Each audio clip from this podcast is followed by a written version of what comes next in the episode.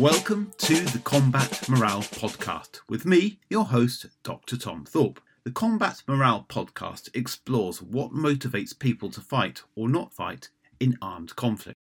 A quick disclaimer before we get to the action the views expressed by any of the guests on the podcast are purely of a personal nature, do not represent the views or opinions of any organisation or government. With that disclaimer out of the way, it is season 2, episode 6, and on today's programme, I talk to historian Dr. Spencer Jones, senior lecturer in war studies at the University of Wolverhampton. Spencer spoke to me about motivation and morale in British and Boer forces during the second half of the South African conflict during the guerrilla phase of the war. Spencer spoke to me from his home in the Midlands. Spencer, welcome back to the podcast. Could you start by telling us about yourself and how you became interested in the Boer War or the Anglo South African War? Well, thank you for inviting me back on, Tom. It's a pleasure to be here. Um, so, I'm a I work at the University of Wolverhampton, where I'm senior lecturer in armed forces and war studies, and I'm also the uh, regimental historian for the Royal Regiment of Artillery and the guild president for the Guild of Battlefield Guide. So I wear quite a few hats. All of them, I should say, related, of course, to military history, my interest in the Boer War really began actually in um, in uh, a hospital bed uh, of all things. Um, I was uh, I was, very ill. I needed something to read in hospital, and I picked up a copy of Thomas Pakenham's The Boer War, actually from a library uh, to read uh, in the intervening uh, spells between operations. Um, absolutely hooked me, completely fascinated me, and that was before I'd even considered really what I was going to do for my PhD. Um, subsequently, I, it was suggested I might look at the influence of the, the Boer War and the, the British Army, the First World War. And having already read Pakenham, had already had that interest, it was a natural leap from um, what I'd previously been studying, which was actually the American Civil War, into the Boer War and the First World War, which would become the focus of, uh, of my PhD study in the uh, in the noughties. So the uh, I suppose a happy coincidence really having to choose uh, Pakenham's book, which incidentally, if you're listening and you've not read it and you're interested in the war, it is a, it's an excellent read, especially especially if you're interested in the military aspects of the war. Um, perhaps showing its age a little bit now. It was published in the late 70s, and it's got uh, you can see the influence that era on it but it's it's a terrific read, and it's a military history written in a way that I just don't think we have military history written anymore. It's it's packed with characters and it's packed with incidents, and uh, it, it's a really really good read. It, so if you only, I always say, if you read one book on the Boer War, read mine. If you read two books on the Boer War, uh, read mine and Thomas Pakenham's. To give us some background, what exactly was the Boer War all about? Who were they? Where was it? And what was it all about? So um, I've previously mentioned this on on uh, season one of the podcast, so it's a, I'll do a quick summary of this. But the the Boers were the descendants of Dutch settlers who'd arrived in Cape Town in the mid 1600s and had colonized the area. Uh, and had founded essentially what would become Cape Colony, or now simply the Cape in South Africa. And they'd lived there, a relatively small European population, um, uh, uh lived on the west coast of South Africa and in the Cape, for about 200 years. And the area had actually struggled to attract immigration from Europe. There'd been some German immigration, some French immigration, some Dutch immigration, but South Africa was a little bit of an inhospitable location, at least compared to other Dutch colonial holdings in the Caribbean or the Far East. And so it didn't attract much immigration. By the early 1800s, or by 1800, in fact, there was about 40,000 whites living around Cape Colony. They then came under the, um, and they, they had a, a really strong independent outlook because they were a relatively small, homogenous white population. Their language had changed they spoke a medieval form of Dutch, which was known as Afrikaans, and quite literally Africans. Uh, and they also identified themselves no longer as Dutch or even European, but instead as Afrikaners, uh, again, literally Africans. And, and the language had changed. The culture was still rooted in the earliest colonial culture from the 1600s. There'd been very little immigration to bring new ideas or new concepts. And so the Afrikaner population was essentially medieval Dutch in many ways very independently minded. They didn't have the best relations with the Netherlands. And then in the early 1800s, in the Napoleonic Wars, Britain took over, uh, annexed, in fact, Cape Colony as a way to prevent the French using it as a base for privateers that could attack the routes to and from India. And the, this was never going to end happily for the British and the, the Afrikaners. The Afrikaners, also known as Boers, which is simply farmer. Um, Boer and Afrikaner synonymous at this stage. It's not a derogatory phrase. It's simply another way of describing the white South African population. The British rules uh, took over, formally annexed the area in 1815, and immediately there were problems. The two cultures were radically different. Despite the Afrikaans having European origins, they didn't have a, a same legal system, didn't have the same language, didn't have the same cultural outlook, uh, didn't even have the same religion. Afrikaans is much more of an Old Testament religion, really rooted in Protestantism of the 1600s uh, compared to Britain. And so the Afrikaners chafed enormously under British rule. There were all kinds of political problems, tensions, difficulties. It just was not going to work. Culminating in the 1830s, a variety of things triggered this. Um, a major influence was the British decision to abolish slavery in the empire. The Afrikaners were a slaveholding um, um, people, combined with various problems on the eastern frontiers uh, of the Cape. The Afrikaners didn't think that they were getting military protection from the British and they were getting raided and pillaged uh, by local African tribes.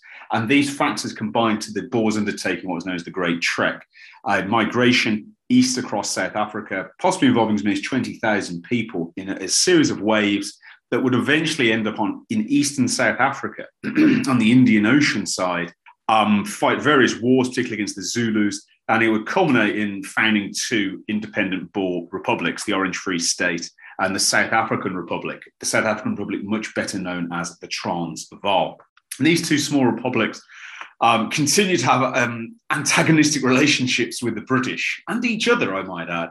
The British had actually lost a war fighting the, these independent republics, the First Boer War in 1880 to 81, and had recognized Boer independence formally in the mid 1880s. And there the story might have ended, but very soon after the British granted the Boers full independence, the Boers discovered enormous gold and diamond deposits in their territory, making them proportionately the richest nations in the world, or very close to being that based on their very small white populations. A gold rush followed. Um, the South African Republic and the Orange Free State changed dramatically because of this, and we'll talk a little bit more about how that influences motivation in a moment.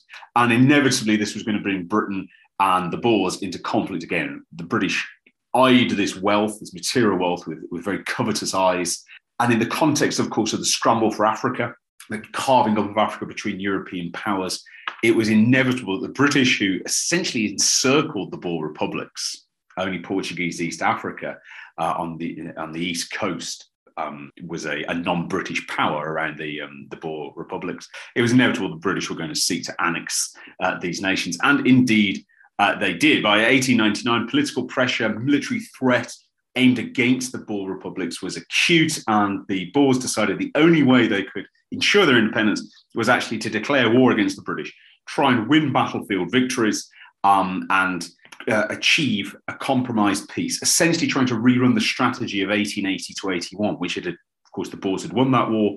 The Boers tried it again on a larger scale in 1899 as the only way they felt to protect their independence. So we dealt with the first stage of the war uh, in the last podcast, and that may be described as the conventional phase where you have sta- standing armies fighting each other. Could you remind us what happens in the second uh, element of the conflict and what type of uh, fighting took place then? So, absolutely, it's important to, to note that there are um, there's multiple phases in the Boer War. Historians identify usually three. Uh, some have said four, and a handful say two. But for the purposes of the podcast, I think it's useful for us to think of them as two phases. The conventional phase, which runs from October 1899 and the outbreak of war to August 1900, and the last pitched battle of the Boer War, which is um, the Battle of Bergendal, where the Boers are driven from their last defensive redoubts in northeastern Transvaal, and, uh, and, and, that's the last pitch battle of the war.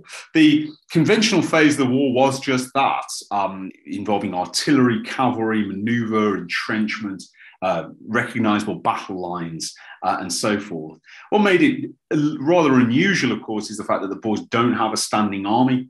That's discussed on season one, but just to remind viewers or those uh, listeners, I should say, or those who didn't listen to season one, the Boer military units were militia. They were called out in times of war. You were expected to arrive at the summons with a rifle, a horse, and some rations. If you didn't have these things, you could purchase them at a great discount from the uh, the Boer commissary. And if you were really poor, that they, the government would actually provide you with this equipment. But you were expected to turn up. All able-bodied men between the ages of 16 and 60 were liable for militia service.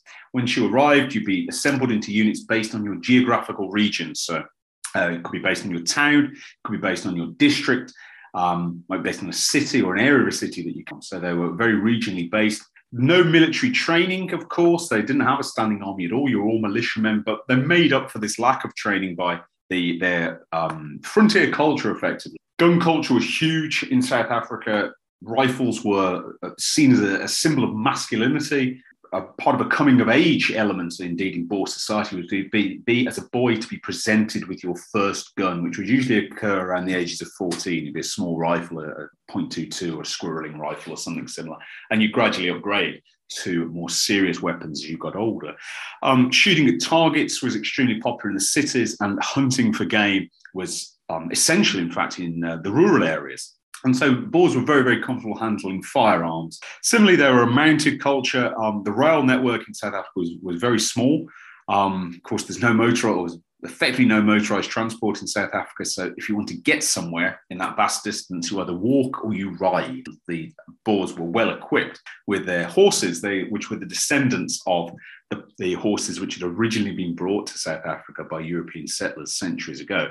They were smaller than European horses. They were rather more like a pony, but they were well adapted to the South African heat. Instantly, you can still see some of these animals running wild in South Africa uh, to this day. There's wild colonies of them, um, a legacy, in fact, of the Boer War. So the, the Boer army is, is not um, it's not a formal army. They fight in civilian clothes, um, fight with their own weapons, but they are well equipped. The, the standard rifle is a Mauser, German Mauser, which has been uh, the Boer government's imported thousands of these prior to the conflict, has distributed them. There's also a small amount of Boer artillery uh, available as well. And against this, of course, the, the British bring their, the full weight of their um, colonial army against it. the, the early fighting in the conventional stage is difficult, um, lots and lots of challenges for the British. The Boers are good at concealing themselves. They can use forced African labor to construct trenches of startling complexity. They're skilled with the rifle. Their artillery, although it's a small branch, is well equipped with the latest French and German guns.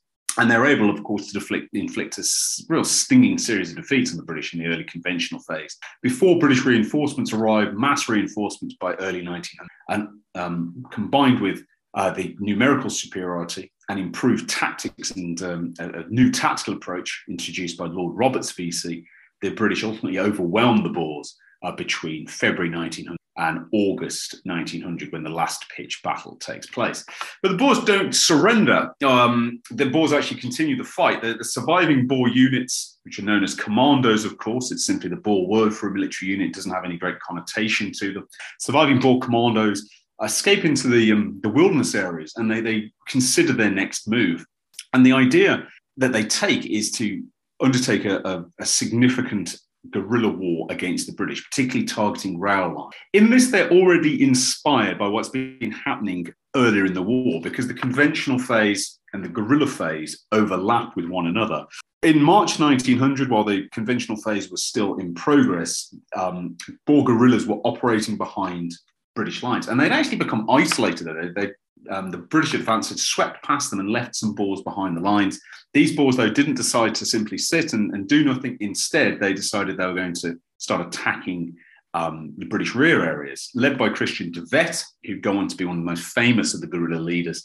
Uh, they were able to achieve a startling victory at a place called Sanna's Post in Orange Free State. It's near Bloemfontein, where they ambushed a British column uh, of vastly superior size uh, and essentially wiped it out. The commandos then went on to capture Bloemfontein waterworks and switch them off, which meant that the British struggled to acquire clean water in the capital of Bloemfontein, which in turn led to an outbreak of cholera, which slowed down the British advance by some two months. The, the success of De Wet's um, guerrilla activities inspired other Boer leaders who'd been thinking in this direction already. Indeed, in March 1900, there was a, a meeting at a place called Kroonstad in the Orange Free State, where senior Boer commanders pondered how they should fight the British. And even at this stage, there were strong arguments that conventional fighting wouldn't work anymore. It was necessary to move to a guerrilla war, an insurgency, if you prefer. Not everybody at the meeting at Kroonstad in March agreed. Some believed it was necessary to try and defend, um, particularly Transvaal, defend the capital of Pretoria there. Uh, but other Boer commando leaders agreed with it. And so even then, there was an acknowledgement that, that Boer guerrilla fighting could be used. And it achieved success, raiding the rail line, raiding roads, uh, raiding British rear areas. Uh, from March uh, right up to the end of the conventional fighting in August. But what changes after August is with the end of, of, of the formal Boer armies after the Battle of Bergendal, the, um, the Boers decide that those who want to remain in the field, how will we fight? Decision's made that the field army will scatter, it will break down into component commandos, and it will begin a dedicated guerrilla war against the British. Now, it takes about a month for the Boers to really organize themselves for this. The commanders need rest. Um, in some cases, they need re-equipment. Um, so there's about a month uh, between September uh, or through September where, where, things are relatively quiet. And then in October, the guerrilla war really reignites. The commanders have rested, have prepared, and they descend upon the British rail lines uh, with ferocity. Um, and this really triggers then the, the um, guerrilla war. The guerrilla war itself has a number of phases. Initially, the campaign is fought in occupied South Africa, Transvaal, and Orange Free State. So these are the old Boer republics that are under British control. But um, by early 1901, the Boers decided that it's worthwhile actually taking the fight out of these occupied territories into the Cape Colony and Natal. The reasoning for this is there's uh, rich pickings to be had in these areas. The, the British won't expect the Boers to go into these areas. And secondly, there's also a substantial Boer population living in both the Cape and Natal. And it's hoped that they might be inspired to join the Boer Commando. And indeed, this, um, to an extent, though we'll talk more about this in a moment, comes to pass. The Boers are able to recruit Cape rebels uh, and to a lesser extent, rebels from Natal. It's also much harder uh, for the British to um, um, destroy Boer property in British South Africa. The British response to this is the British response to the guerrilla war is a ferocious scorched earth campaign. Um, initially, it starts as a, as a form of punishment for the Boers. So, if there's an attack on a railway, then all Boer property within 10 miles of this railway will be destroyed. The inspiration for that, incidentally, is the, the way the Germans dealt with francs-tireurs in the Franco Prussian War. When French guerrillas were attacking German rail lines, the Prussians would simply scourge the area around it to um, terrify the civilians and discourage um, this from happening. So the British take their inspiration from the Germans. But Boer attacks on the rail line continue and continue and continue. Um, it's clearly that the, the, the, scourging of areas around the rail line just isn't working. There's all kinds of problems with this as well. There's some Boers who get their property destroyed who've got nothing to do with it. They've surrendered. They've got no interest, um, which of course just creates more enemies. Nevertheless, by, by um, early 1901, Lord Kitchener's in charge and he decides there is going to be a total scorched earth policy against the Boers. It, simply all their rural property will be destroyed to deny um, the guerrillas any form of supply or succor. So one of the reasons that the Boers then go into the, the Cape is you can't destroy property in the Cape as readily because there's lots of British citizens or, or uh, British Empire citizens living there. So simply torching all the farms in this region is, is just not going to work. So it's better to campaign in this area potentially than in occupied South Africa. So that's one of the reasons why the war spills out of the Transvaal and the Orange Free State into Cape Colony and to a lesser extent uh, into Natal. Um, the war rages on as a guerrilla conflict throughout 1901 into 1902 uh, until eventually sheer um, the, the sheer attrition of this war grinds the Boers down. The Boers are slowly but surely losing manpower. Um, they're becoming more and more exhausted. They're finding it harder and harder to acquire supplies. And two of the reasons why they're finding it hard to acquire supplies is the scorched earth policy has ultimately worked. It has simply devastated um, Orange Free State and Transvaal. There's nothing there. The Boers can't get any food. They can't get any um, ammunition. They struggle for clothing. The second reason is the um, the blockhouse system. So the British have built some 8,000 blockhouses, mainly along river crossings and along rail lines. These are small individual pillboxes. Um, they're made out of all sorts of things sandbags, wood, um, corrugated iron. They've got a garrison of usually somewhere between five and 10 soldiers. And they're positioned in this enormous series of lines with wire um, linking each blockhouse in turn. And it creates this enormous barrier which vastly redu- reduces the Boer mobility. The Boers don't have the firepower to destroy the blockhouses. They, it is possible to cut your way past a blockhouse, and it does happen, but it's difficult. The Boers have to fight whenever they want to approach the rail line. They have to fight when they want to cross a river, and it slowly but surely constrains manoeuvre. It also represents the biggest man-made construction of defences in Africa uh, since ancient times. So it's a remarkable piece of, uh, of military engineering, and it greatly slows down uh, the Boers. The final factor, and one that we, we tend to forget, it, it's a little bit exited really from um, cultural memory, is the fate of civilians. Now, there's an awful lot of focus, quite rightly, on the concentration camp system that the British set up. The concentration camp system is a way to house the refugees that the British are creating through scorched earth. Now, I've spoken about concentration camps elsewhere. They're, they're a subject in their, their own. Um, of course, deeply controversial and ultimately a humanitarian disaster. What's changed by the end of 1901, though, is there's been an, an invest, there's been a public scandal in Britain and the Empire. There's been an investigation led by suffragette Millicent Fawcett, which has condemned the camp system and has led to a huge number of reforms. Crucial and often neglected in this is from December 1901 onwards, the British stopped taking civilians into the concentration camps. Instead, any civilians made homeless by scorched earth will now be thrown out into the open, and the Boers will have to look after them. And it means that by the end of the war in May 1902, the Boers are sheltering about 10,000 of their own civilians. And these civilians are experiencing appalling hardships. There's no food for them, there's no shelter, there's no medical support. In fact, conditions are so bad for Boer refugees with um, the commandos that in some cases, only a handful, uh, but in some cases, the Boers actually drop off um, civilians at the gates of concentration camps in the hope that the camp will take them in. That's how grim it is for you if you're living in the wilderness in, in 1902. And the sight of civilians suffering like this is having a terrible effect on the, the morale of the Boer fighters. And it's it's clear that this cannot go on. So the Boers are, are just completely militarily and psychologically exhausted by May 1902. Um, combined with relatively lenient peace terms that the British offer in May 1902, it encourages the Boers to make peace and ultimately end the war. But it's, it's quite amazing that the Boers, you know, last maybe a year um, in the wilderness under these extreme conditions and they keep going. Why do they keep going? That is really a, a fascinating question. Well, this is uh, the heart of the matter, I, I, think, the combat motivation of the Boers. And I think there are several um, factors we can discuss here. Incidentally, if anybody's really interested in, in how the Boers think, how they fight. I, it'd be wrong of me not to recommend a superb book by Fransjohan Pretorius, which is called Life on Commando. And uh, it's based on his, I think it was based on his PhD. Um, a little bit difficult to get hold of now. I think it's out of print, but it is the best English language study of um, of the Boers at war.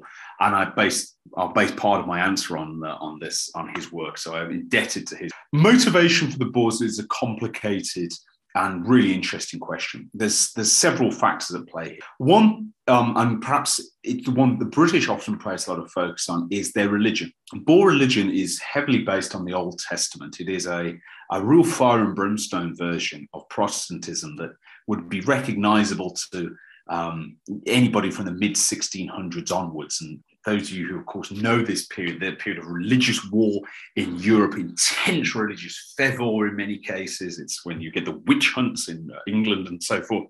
That religion has is little changed to the Boers. They have a, a, almost an apocalyptic attitude towards um, religion that very much sees earthly sufferings as part of, of human inheritance, and that there is a redemptive quality to suffering. The it also brings hope of a better life after this one. And it's a powerful motivating factor. It greatly adds to Boer resilience.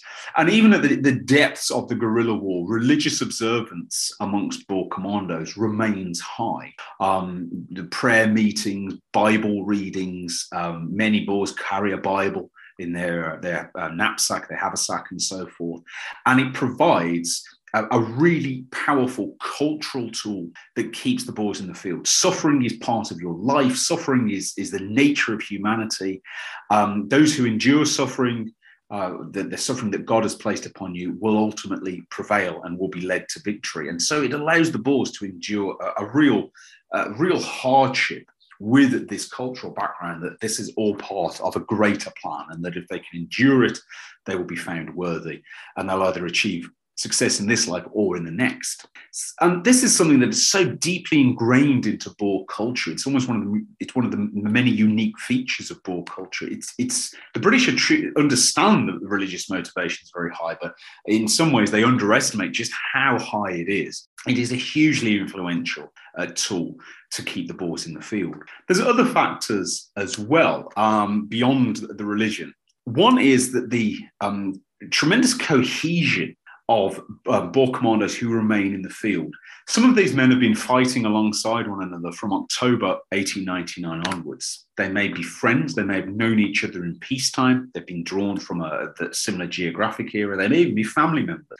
And so it means that Boer commandos, not always, because some commanders are very more disparate, um, almost desperados rather than um, patriotic fighters, but many commandos are, have very tight cohesion. You know each other, you can trust each other, you've been friends, uh, you come from the same area. And of course, it keeps you in the field, it keeps you tight because you, these are people you know, you've grown up around, and maybe your distant family, your cousins, for example, which adds uh, to this strong sense of cohesion. Um, which is underestimated, I think, by the, the British. And British make the British make various attempts to actually infiltrate Boer commandos, which I'll perhaps talk about in a moment, very few of these succeed. And one of the reasons they don't succeed is the cohesion of surviving Boer commandos is very tight, and they'll quickly identify outsiders. Um, or those who are a little bit suspicious, and um, the fate of these outsiders is, is, is, is appalling. Incidentally, uh, they're, they're tortured and shot in most cases. So it's difficult to penetrate these groups. They are very, they have high levels of cohesion, and by fighting through the field, enduring hardships with that religious background, of course, it amplifies their sense of unity, their sense of, of, of group. A third factor is that the Boers, uh, almost through sheer experience, generate a, a, a powerful group of um, I suppose what you might call junior leaders. There's no NCO system as such. There is an officer system in the Boer military. Uh, by the time the, the, we're into the commando stage, military ranks basically start to fade away. Um, the, the, the, rank structure becomes a lot looser in the guerrilla amongst the guerrillas, but there is a recognition that there are men who are leaders here, and these are men who, who become leaders through sheer blood and guts, through sheer experience. You follow these men because they lead you to victory, um, and it's interesting to look at the the different profiles of men who become leaders within commandos because they, they really do run a gamut from men who are natural um, natu- have natural leadership qualities, um, inspire those around them, people trust them, to men who, who basically run their commandos with an iron fist. Um, something rather akin to an outlaw leader. You're simply terrified to go against him because he'll, he'll whip you uh, with his sjambok, his rhino hide whip, uh, or, or, shoot you or cast you out onto the veld. So, but whatever the case is, and there's a wide variety of Boer leadership styles, um, these leaders have emerged, they've been forged in the heat of battle, and uh, they ultimately prove militarily successful. Just further on that as well, it's worth remembering that the nature of the commando war means you either win or you die. Um, commando leaders by the middle stages of the war are men who have succeeded, who have success, who can point to a track record of leading their commandos to victory. Because if you fail, you're probably going to be killed or captured by the British. And if you survive that, you'll probably, your commando might um, dissipate underneath you. There are instances where men leave one commando and join another because they don't trust their leadership. And so there is this constant um, pressure testing of Boer leadership effect. There's another, there's two other factors as well. So we've covered religion, we've covered cohesion, we've covered the leadership. Another factor is um, is, is quite simply that, that, many of the Boer commanders have got nowhere to go. Their, their homes have been destroyed, their families have been imprisoned in concentration camps, or in some cases may have died in those camps. There's nothing left. Where do you go if you if you give up and you you go to the British? You can't go back to your farm because the farm's been destroyed and so you might become a refugee somewhere and the concentration camps house a, a, small number of males but they, they're usually older men what do you do there's nowhere for you to go um, and so th- there's little motivation for individual commando members to surrender especially if they've lost their homes. There are urban Boers who are still fighting with commandos. They can go back to the cities, but otherwise, there's there's, there's little reason to go. You, you better to fight on because you've lost everything. Um, if you win the war, you might just get everything back. And add too that as the war goes on, particularly from mid 1901 onwards, it becomes harder for the Boers to surrender to the British. Um, the war becomes increasingly ruthless. The, the, British openly shooting prisoners who are captured carrying any elements of British equipment, executing anybody who's from the Cape. Uh, they build them as Cape rebels and uh, treat them very badly. Um, and so there's little inclination for you to surrender. You've lost everything. If you surrender, the British will probably treat you very badly. Uh, you're better off staying with this uh, commando group uh, who at least if they uh, win, then there's there's a slim chance that you're going to um, you're going to reverse the course of the war.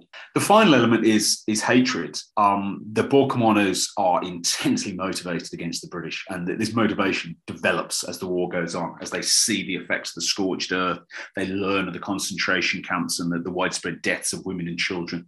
They see the devastation. They know the way the British treat them um, if they capture them uh, hatred and, and just absolute enmity towards the British grows in intensity. And so this, this is a powerful motivator. Of course, it does encourage this enormous growth of violence that, that you start to see from mid 1901 onwards. Brutality, um, as often occurs in guerrilla war, intensifies as the war goes on. So we have a range of factors the religious elements, the cohesion of these relatively small groups, Incidentally, I haven't mentioned Boer commandos varied in size. From smallest commandos were, were, somewhere in the region of about 30 men, although they could shrink down to, to smaller groups at various times. But larger commandos might boast perhaps 200. There, there was no set number for this, and the numbers would fluctuate. Furthermore, commandos could actually merge together sometimes permanently, sometimes temporarily before they went their separate ways. But in general, your commando group would be quite small. You would have a small number of men who you knew extremely well. Um, you'd have close friends, possible family members. And this is emphasized by the fact that the Boers tended to sleep um, in, in the sleeping arrangements. The Boers tend to be shared beds. Um, practical, of course, during colder nights in South Africa, which created close bonds uh, amongst the men. So you have religion, cohesion, the leadership, the fact that the Boers have got nowhere else to go, uh, and the hatred uh, that they increasingly feel towards the British. And by the end, the last surviving Boer commandos are quite appropriately known as the bitter enders. And it's not merely that they're fighting to the bitter end, it's also that they are incredibly bitter and with much justification, it must be said, towards the British for what's happened. So that's a an overview of, of some of the key factors, I think, about why the Boers continue to fight. So let's turn to the, the British side. How did the British remain motivated for the last part of the, the war? And did they have any morale problems? So, British motivation is in some ways simpler than the Boers. The, um, the, the British, of course, are in a formal army. That comes with certain advantages. You get regular actions. Um, there's a you've got somewhere to stay. There's a certain amount of organisation going on around you. You're not just living in the wilderness. But British motivation is a, is a really interesting subject, and there has been some work done on this um, notably by Stephen Miller, whose book Volunteers on the Veld is, is an interesting starting point, I think, for this study. I think there's actually a lot more work to be done on British morale in the latter part of the, the guerrilla war. There's a number of things, though, where there's clearly negative influences on British morale. Now, it's important, I think, not to overemphasize these. The the extent to, to which they're going to cause a, a, collapse, total collapse of morale, it's just not really going to happen with the British. The army's too well organised. There's, there's, too many soldiers. But there's a number of things that are certainly uh, damaging the, the, the mood of the army. If we, we take Clausewitzian idea of mood and spirit, you know, mood is surface and spirit is deeper. the British uh, mood in South Africa is, is quite low um, at various times, particularly in 1901 and 1902. There's several factors that explain this. One is the fact that British soldiers in general are, and I, I hesitate to, to use this word, but they're, they're I to say I'm going to say repulsed by the atmosphere of South Africa. That's probably too strong a word, but it's amazing the, the number of soldiers who dislike South Africa as a, as a as a country. The heat is too much. The geographic scale is bewildering. The insect life is a constant problem, particularly the flies that descend on you, descend on your animals, descend on the food. Um, the population, of course, is unfriendly as well. The Boers have you know, Boer um, civilians have absolutely no interest in interacting with British soldiers, regard them with um, you know, hatred and suspicion. There's few, there's no particular opportunity to interact uh, with British citizens because the British Army isn't really operating in those areas. It's often operating in areas of wilderness, um, sometimes man made wilderness because of scorched earth, so there's, there's very little to do. Uh, and there's a sense of, of futility in some ways because the British are marching around, they're chasing these Boer commandos in just empty, devastated areas where there's nothing to see. Uh, and quite often there's no contact with the enemy. Instead, you're just battling the environment uh, constantly the heat, the uh, wildlife, uh, and all the other problems uh, that go with it. And, and the, the British, the common British soldier has little positive to say about his time in South Africa. In fact, in the aftermath of the South African War, there's a real hope in parts of um, the British government that South Africa will be um, settled by soldier settlers, that, British soldiers who fought in South Africa will want to settle there and, and uh, they'll, they'll, make it more of an anglicized culture. Uh, that just doesn't happen. And British soldiers can't wait to get out of South Africa. There's very, very little immigration to South Africa um, from ex soldiers in the aftermath of the war. There is some, there is some, but there's there's comparatively little. So the British don't like operating in South Africa uh, at all. Uh, secondly, is the, the nature of the war. The, the war itself involves an enormous amount of trekking about and not seeing much, maybe exchanging a few shots with Boers from miles away, uh, but generally not doing a lot. Apart from, particularly in 1900 and 1901, destroying Boer property. Now, this is a controversial uh, aspect of the war. And it's difficult to get at the real views on this because, of course, it, polite Victorian society did not really appreciate soldiers reveling in this level of destruction. But we know from unpublished diaries and unpublished letters that some soldiers enjoyed the violence, they enjoyed the brutality, they enjoyed the experience of destroying property and uh, generally causing havoc. But for other soldiers, it depressed them. That this there was a sense that these farmhouses they were burning were not dissimilar to farmhouses they'd seen back at home. Or, and that, of course, isn't just in Britain; it's also in Australia and New Zealand and other parts of South Africa, Canada too. So the, the level of violence towards civilians, um, although it's not universal, I think some soldiers probably enjoyed it. Other soldiers are, are dispirited by it, and so this is a, a weight that sits uh, sits on them and, and, grows, of course, the war goes on. The other factor that's that's harming morale is when there is action between the Boers and the British. It's often in the form of an ambush. Um, sometimes the British ambush the Boers, sometimes the Boers ambush the British. And these ambushes are close range, they're extremely intense firefights, often with proportionally very high casualties. And if you've ever seen the, the painting, the Caton Woodville painting, all that was left of them, showing, I think, the seventh, from memory, the 17th Lancers uh, being violently ambushed in September, I think it was September 1901. Um, you can look it up, all that was left of them, famous painting. Um, this type of ambush, where about 50% of those who were caught in the ambush, British soldiers caught in the ambush, were killed or wounded, is quite emblematic of the violence of these ambushes. And there was a growing sense of violence and frustration. The Boers would emerge, ambush a British column, inflict heavy losses on it, and then disappear into the wilderness. And of course, it enraged the British. It made them frustrated. And so when they got their hands on the Boers, uh, violence often followed. Um, execution of prisoners was, was extremely common, especially if they were caught carrying elements of British equipment, which as the war went on, the Boers were increasingly dependent on looted British equipment. And so it was almost inevitable you'd find Boers carrying it. So the violence towards prisoners increases, violence towards Boers increases. Uh, and the nature of the war, that tension of if you're moving through an area, you might be ambushed at any moment, really weighs on the soldiers. And I think we can actually see some comparisons about how that must have been with a modern war. Uh, if any, anybody uh, read or studied about the, the feeling that um, 21st century soldiers felt in Iraq and Afghanistan, uh, heading into areas worried about IEDs, worried about ambushes. Well, the same pressures are weighing on British soldiers operating out in the wilderness. So there's a lot of psychological pressure weighing on the British. How do they overcome it? It's through the, the, the advantages they have as a formal army. Now, there are, of course, volunteers. As, civilians in uniform, if you will, um, from the militia, from the yeomanry, from the volunteers, the Britain's uh, second line troops who were in South Africa. Um, but even they are still part of a formal militarized system. They have officers, they have um, a degree of training, uniforms, rations, and so on.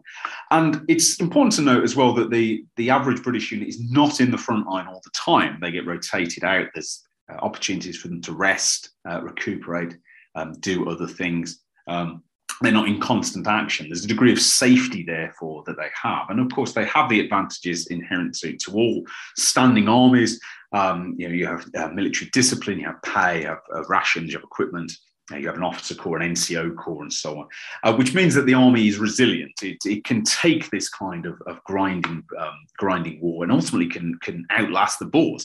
Um, largely, of course, because the British have so many more troops that they can deploy relative uh, to Boer commandos. But it's significant that the, the soldiers in the British soldiers um, in South Africa in the guerrilla phase, uh, I'm going to paint with a very broad brush, but the general impression one gets from reading their unpublished material is, is a sense of frustration, a depression, perhaps too strong a word, but a sense of disenchantment, sense of being dispirited by this guerrilla war.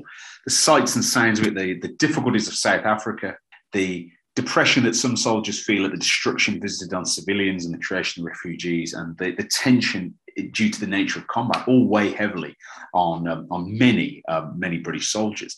And it's one of the reasons why in the huge explosion of literature that comes with the Boer War, and it is a vast explosion of literature that, that runs right up to the First World War and to an extent beyond it. In all this literature, there is very little that's published about the guerrilla phase of the war there's memoirs, there's accounts, there's books about the conventional phase, there's, there's novels written about it, there's all sorts. It, it's a huge explosion of interest. But the guerrilla phase of the war generates pitifully little literature. Um, it's just not something people want to discuss. It's not something that those who fought, fight in that phase, uh, certainly on the British side, are particularly keen uh, to discuss either. Um, probably the most famous book, actually published in the 1930s, is Ian Hamilton, uh, later, of course, Commander Gallipoli. His book Anti Commando, which is about um, is, is, actually well worth reading. He's a very good writer, Hamilton, whatever his strengths or weaknesses as a general. Hamilton's book Anti Commando about leading commando sweeps or anti-commando sweeps is actually quite interesting and, and, gives you a different perspective. But if you're looking for accounts from common British soldiers about what it's like to be in the um, the guerrilla war, um, there's almost nothing almost nothing is published. Um, you might find fragments in wider memoirs, but it's it's a period of the war that that I think soldiers just want to forget. So, um, does, does it lead to problems with morale? Yes, in the sense that there is a certain degree of violence and indiscipline at the edges. And most famous, of course, Breaker Morant. And I don't think we can talk about morale in the British Army without mentioning Breaker Morant and his unit, the Bushveld Carbineers.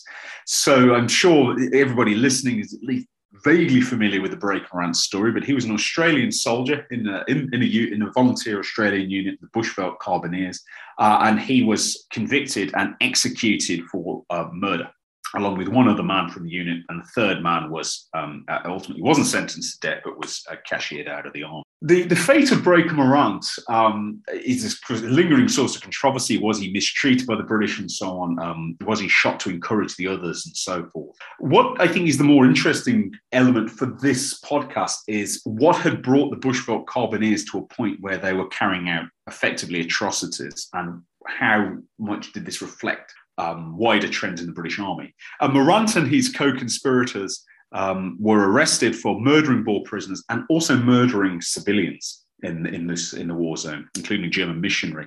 Morant's defense, of course, memorably portrayed by Edward Woodward in the film Break, was that Boer prisoners were shot under Rule 303. 303, of course, the Lee Enfield uh, bullet caliber. Whether the, the, the, phrase Rule 303 was ever used in the Boer War is very, very doubtful. But what that does convey is um, a certain truth, and that's that shooting Boer prisoners was widespread across the British Army. To give you an, a feel for that, just as Morant um, was about to go on trial, Douglas Haig, future commander in chief of the British Army um, on the Western Front, was writing to his sister Henrietta and quite almost cheerfully telling her that he and his forces had executed a number of Boer prisoners, which they captured during a sweep in September.